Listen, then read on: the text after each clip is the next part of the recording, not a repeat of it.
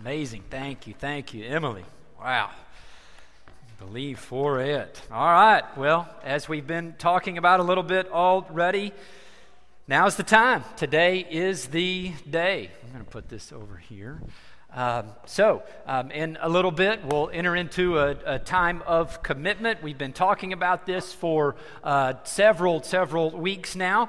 Um, we have a goal of trying to raise $2 million for uh, this building campaign and feel like the Lord is saying now is the time to take care of this ministry tool that He has blessed us with. Thank you for being here today to participate in this and to worship together. It's a, a full house, and some of of you are even having to sit in the bleachers. Thank you uh, for that. Uh, but so good to, to see all of you here and that we can do all this together in one service as one family together.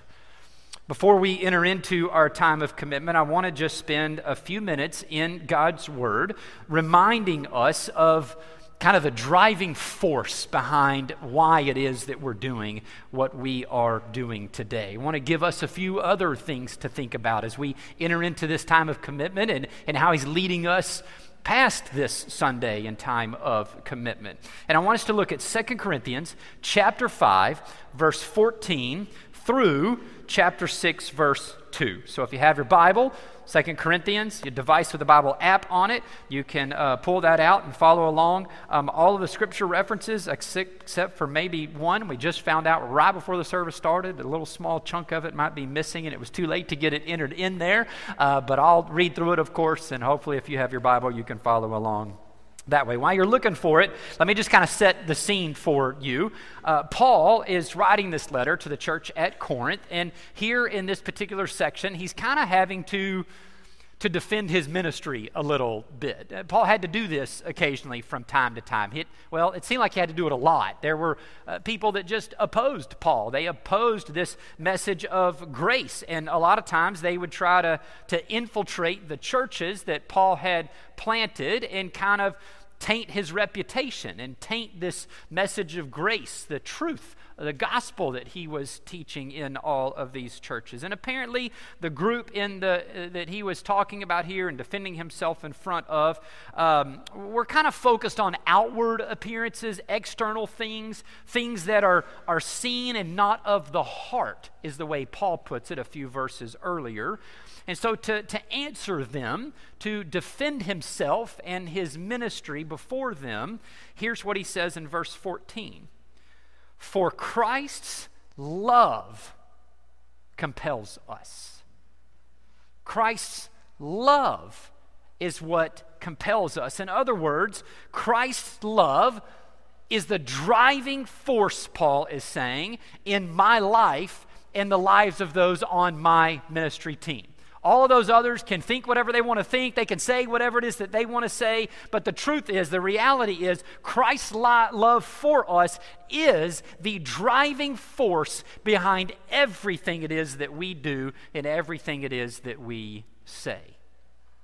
Now, the thing is, even though Paul could declare this to be true in this moment and in his ministry to them as a church, it had not always been the driving force in his life. matter of fact, the driving force behind everything that Paul used to do was the law. It was his flesh. It was him trying to prove himself, him trying to, to measure up, trying to justify himself over and above anyone who believed in Jesus. But that all changed, and he gets into what it is that changed with what it is that he says next. So in verse 14, again, he says, For Christ's love compels us. Why? Because we are convinced that one died for all, and therefore all died. And he died for all, that those who live should no longer live for themselves, but for him who died for them and was raised again. So from now on, because things have changed, we regard no one from a worldly point of view. Though we once regarded Christ in this way, we do so no longer. Therefore, if anyone is in Christ, the new creation has come, the old has gone, the new is here. So Paul says that it's Christ's love that compels him now because there's been a change in him. The old Paul is gone, and the new Paul is here.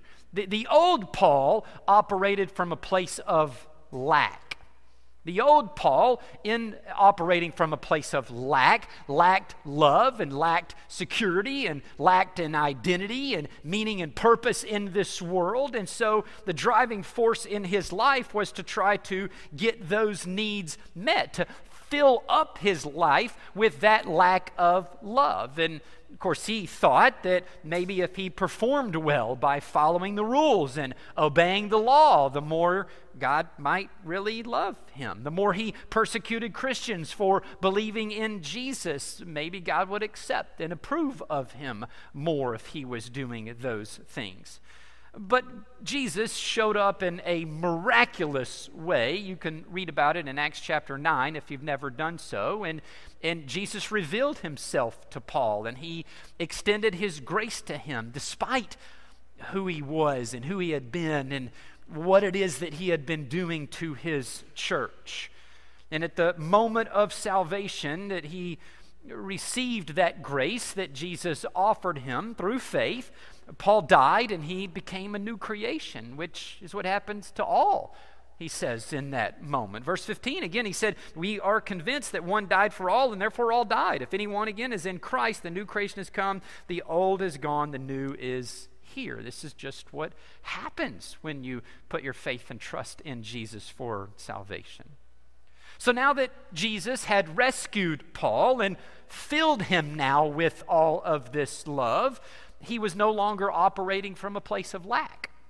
Now, the driving force in his life to try to get those needs met had to change because his needs were already met in Christ. He was complete in Christ. He had now been filled up with God's love, all of it, so that it now it was what compelled him to go and to tell others about the love that he had received and been filled up with in his own life. I, I don't know why, but when I was reading this and thinking about it this week, it kind of made me think about a sailboat. I don't know if this helps anyone but me, but it really just was kind of the image that was in my head. And so if you think about a sailboat, when the sail is not full of wind, then it's just sitting still. I mean, it's not going anywhere. The, the sailboat, if you will, is operating from a place of lack in that moment. Nothing is happening, right?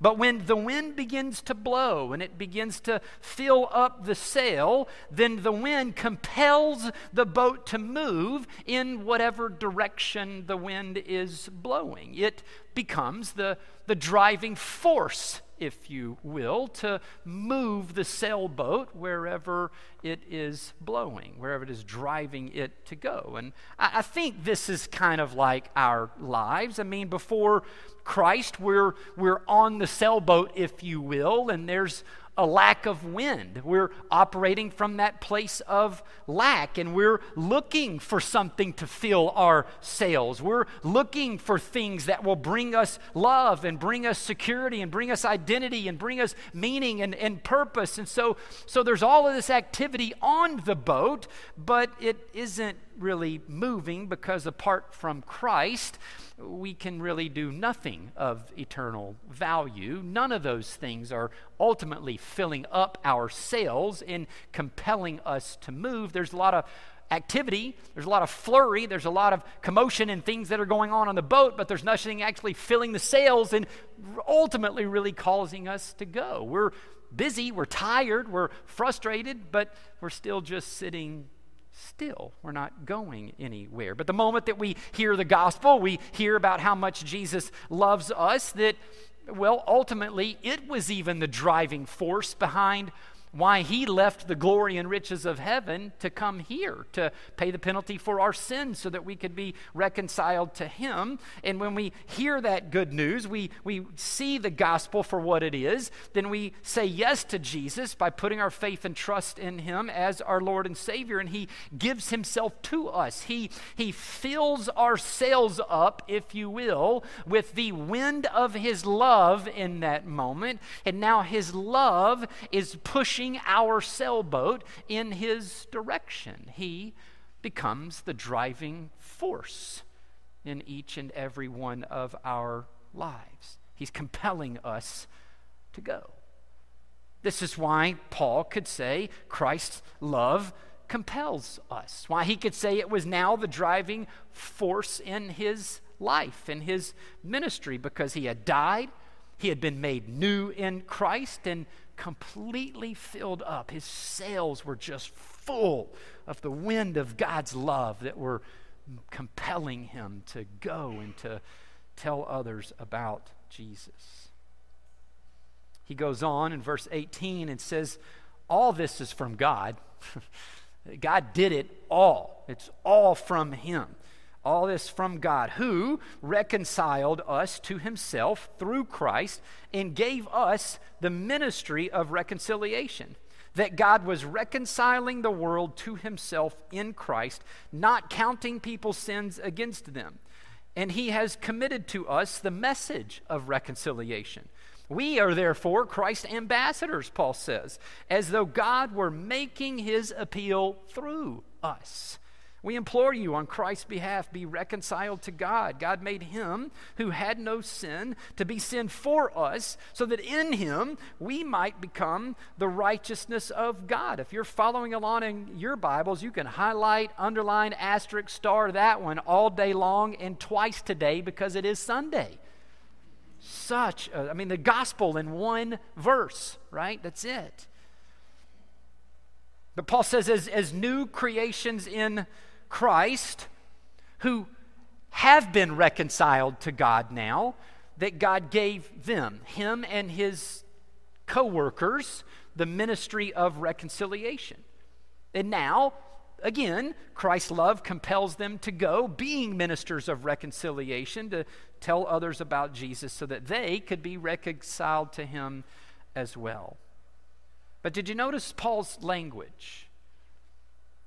Paul says the ministry of reconciliation that God gave them really isn't like it was up to us to reconcile other people to God. He said it was God making his appeal through them. And he said it's like being an ambassador. We talked about this some during our Upside Down uh, Kingdom message series not long ago. That the moment that we put our faith and trust in Jesus, He rescues us from our sins. We're united to Him in a spiritual union. We're already spiritually seated in heaven in that union that we have with Him. But we physically, of course, remain here. So we're citizens of a new kingdom, but we're now ambassadors of that kingdom in this world that we live in. But again, because of that eternal union that takes place in his kingdom and that we're now citizens of, Paul says it's like Jesus is the one. God's making the appeal through us. We get to live from that place, from that union of Jesus, where he's the driving force. He's the one compelling us to go and do what it is that we do. Which again takes us back to that sailboat kind of mentality, and you picture that being even the work of being an ambassador. But Paul goes through all of this, and he's, he's highlighting a lot of this, again, because he was defending in the beginning his ministry. He's defending his name and what this is all about and the, the place, the heart from which it comes from. There's no external motive here. There's no me trying to take advantage of you guys in any way or whatever it is. It's, it's all the love of Christ that compels us. But he's turned his attention back to them in the last couple of verses and he he continues to do so in the first uh, couple of verses of chapter 6. Remember, there, there were no chapters, there were no verses in the original letter that Paul wrote to thee. These were things that were added later. And really, I wish that the chapter didn't start there to make us think it's completely broken up and different because these two verses really go along with what Paul had been saying in chapter 5 through verse 21. He, he goes on in verse 1 of chapter 6 and says, As God's co workers, we urge you, Corinthian church, not to receive God's grace in vain. You've received it, but don't don't receive it in vain. Don't don't let it be for nothing. Don't don't miss out on all that christ's love is compelling you to do as well he just went on and on about how this was true of them now and what God was doing in their ministry and giving them the ministry of reconciliation, and making them ambassadors and his appeal through them. And Paul's saying, guys, th- everything that I've said is true is true about you too. You're new creations in Christ. You've been filled with His love and security. All of your needs are met. So don't miss out on the new life that you now have in Him. Don't miss out on His love. Don't miss out on His security and the new identity that you have. Don't miss out on how He wants to do His kingdom work through you to make a difference in this world. Things of eternal value. He says, You guys are also ambassadors God is making his appeal through you too to reconcile others to him. He goes on in verse 2 and kind of backs this up by saying, For he, referring, referencing God, for God says, In the time of my favor I heard you, and in the day of salvation I helped you. This is a quote from the Old Testament. It comes from the book of Isaiah, the prophet Isaiah and it's in Isaiah 49 8. And this was a time when the Israelite nation was in exile. And this was kind of a, a prophecy of how God would bring salvation in the future one day. But look what Paul says next. After saying, In the time of my favor I heard you, and in the day of salvation I helped you, and quoting that, he says, I tell you, now is the time of God's favor, and now is the day of salvation. In other words, Paul says that day that Isaiah or God was talking about in Isaiah chapter 49, verse 8, is today. He's saying, Church at Corinth, you guys are living in a new era, a new era of grace. You used to live under the era of law and performance and proving and having to measure up and operating from a place of lack, but now it's an era of grace, so don't receive His grace in vain. You've been rescued, you've been made complete, you've been filled with His love as a result of His grace, and now He's doing more rescuing through you. Don't miss out on the rescuing that He wants to do through you. You too are ambassadors. You've been given the ministry of reconciliation. So, Paul is saying, let Jesus' love compel you too. Let it be the driving force in your life now, he is saying. And of course, all of that is true of us if we've put our faith and trust in Jesus as well. We have been rescued by God through Christ. We've been spiritually seated in heaven. We've been made citizens of his kingdom. We are now ambassadors of that same kingdom to those around us. We have been given the ministry of reconciliation, and Christ is making his appeal through us as a church. That is why he's put us together as his church. It's his mission that he is on through us, each one of us individually and collectively as his church, which he is the head. And Paul is even saying to us today don't receive his grace in vain.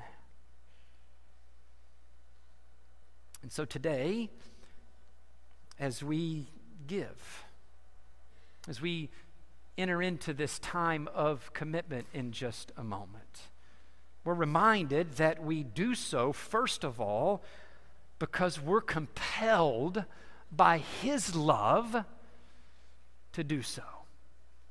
This is the driving force behind what it is that we are doing today. Christ's love for us, it's in us and working through us and prompting us and giving us the grace to actually give in this moment. But second of all, we need to see here that we are not giving for ourselves. We're giving for those that God is wanting to reconcile to Himself through us as His ambassadors and as the church who have been given the ministry of reconciliation. So God is compelling us, His love is compelling us to make these commitments today, not just to, to give, but to allow Him to work in and through us to invite people into this church. People to hear the gospel and to find a church to belong to the same way that we've found a church to belong to. To invite people to join us in the mission that He's now doing in and through us, that He's making His appeal through us to reach even more beyond us. And so, this is the why for what it is that we are doing this today. Christ's love compels us, it's the driving force in our lives.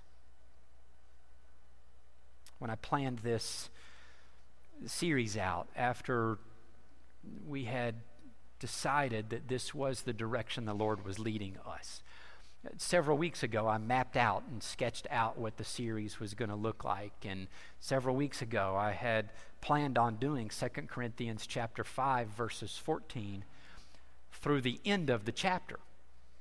I had not planned on doing the first two verses of chapter 6 several weeks ago. And as I got to this week and began to look at it more specifically, and I was reading a lot of commentaries about this particular passage and just preparing and studying to deliver this message today, a lot of them I began to notice included the first two verses of chapter 6 with this section. Again, related to what we said earlier. There were no chapters, there were no verses. And I started thinking, well, if this really goes with this section, then maybe I should include it. But I hadn't even read it yet. And so I go back and read it, and I'm just finished reading those two verses, and I said, Are you kidding me? You have got to be kidding me. There is no way, God, you are just too good. No idea. And I'm sitting there reading these verses, and he finishes with, I tell you, now is the time. What? Now is the time. I just don't think that's a coincidence. I just think of it as one more confirmation, one more affirmation that this really is the direction that He's compelling us to go as a church and do what it is that we are doing today and what He's going to do through us as His ambassadors to those in this community that He wants to reach through us as Colonial Hills Baptist Church. I hope you feel that way too. I want to give you some specifics as we enter into this uh, time. You uh, were given uh, in the mail, um, or there's some around here, a, a, a commitment card that looks like this. Um, there is an, an envelope as well, like that. And, and, and here's what we're, we're going to be asking you to do. Again, we've mentioned this, but I just want to make sure we're all kind of on the same page and know what we're doing here. We've, we've been asking you to, to pray about and consider how the Lord's leading you to potentially give a one time uh, cash donation uh, today to get the campaign started. And so on that card, again, you would, you would write down whatever that was if God led you to do that today, if He compelled you to do so. And then over here on that far left side in the black part, it says, My three year pledge is, and to choose one option, however it is. And we gave, you know, the example, whatever. If, if God said it was a $100, you know, monthly, then that's $1,200 a year times three is 3600 plus whatever the one time, you know, gift is. There's some guys walking around with cards. If you didn't get one in the mail, you missed one, or just didn't bring it, they're happy to give you one of these right now, um, even in this moment as well.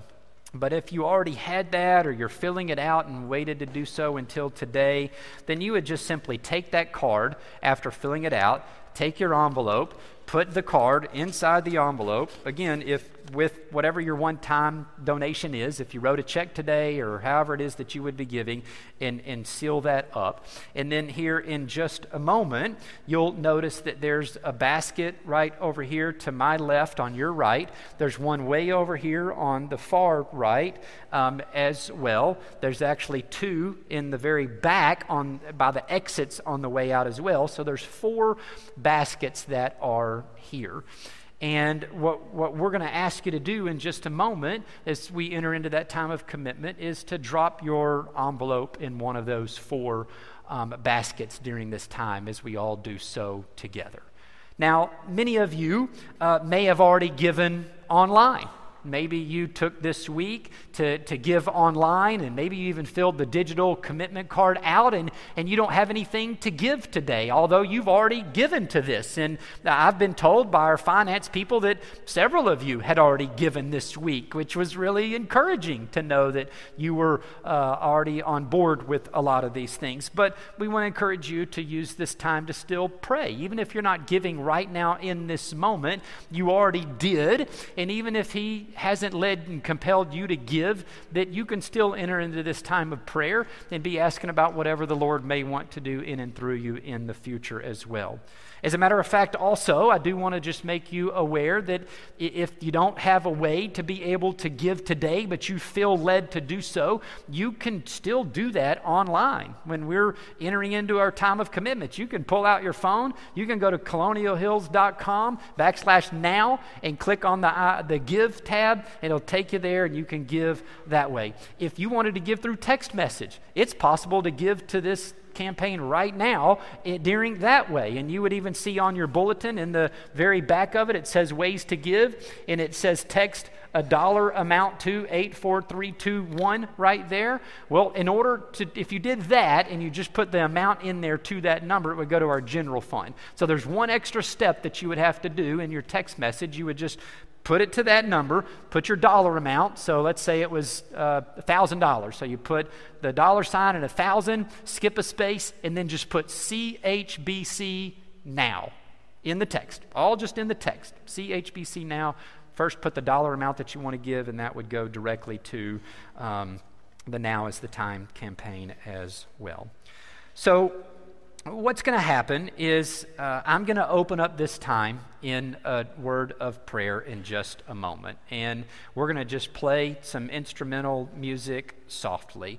And I just want to encourage you to use this time either as an individual, a couple, or a family to pray first to spend some time praying. You even see, if you could see up here or looked earlier, the front of the stage looks a little bit differently. We've put some, some mats down um, for those of you that might even feel led to come up and pray as if it was an altar. You know, we've just made it a way for you to be able to kneel at the altar as an individual or as a family. Here, along the side over here, I mean, you don't have to. You can pray in your seats. You could turn around and kneel at your seat. You can just pray right there. But, but as you finish praying, I do want to encourage you to, to stand up at some point and to walk and, uh, and to give um, one of the front two baskets. Now, if that's hard on you physically or you don't feel led to come forward in this moment on your way out when we close in a little bit, then you can always give on the way out. But, guys, I just think this is one more reminder that we see and are so encouraged of the reminder that we are in this together that it's not me, that I am not the church, but he and she and all of us are. And when we, we see our church moving like we do during the meet and greet time, and it's just fun because we're in this together to be able to see people, this is just one more of those special moments that God's saying, You get to be a part of this together as I'm actively engaging you and moving you to, to pray and to walk and to give and to, to just commit these before Him. So use this time to pray for um, to thank Him for the resources to be able to give, to giving you the grace to give, to continue to commit to give over the long haul. Pray for the work that's going to be done.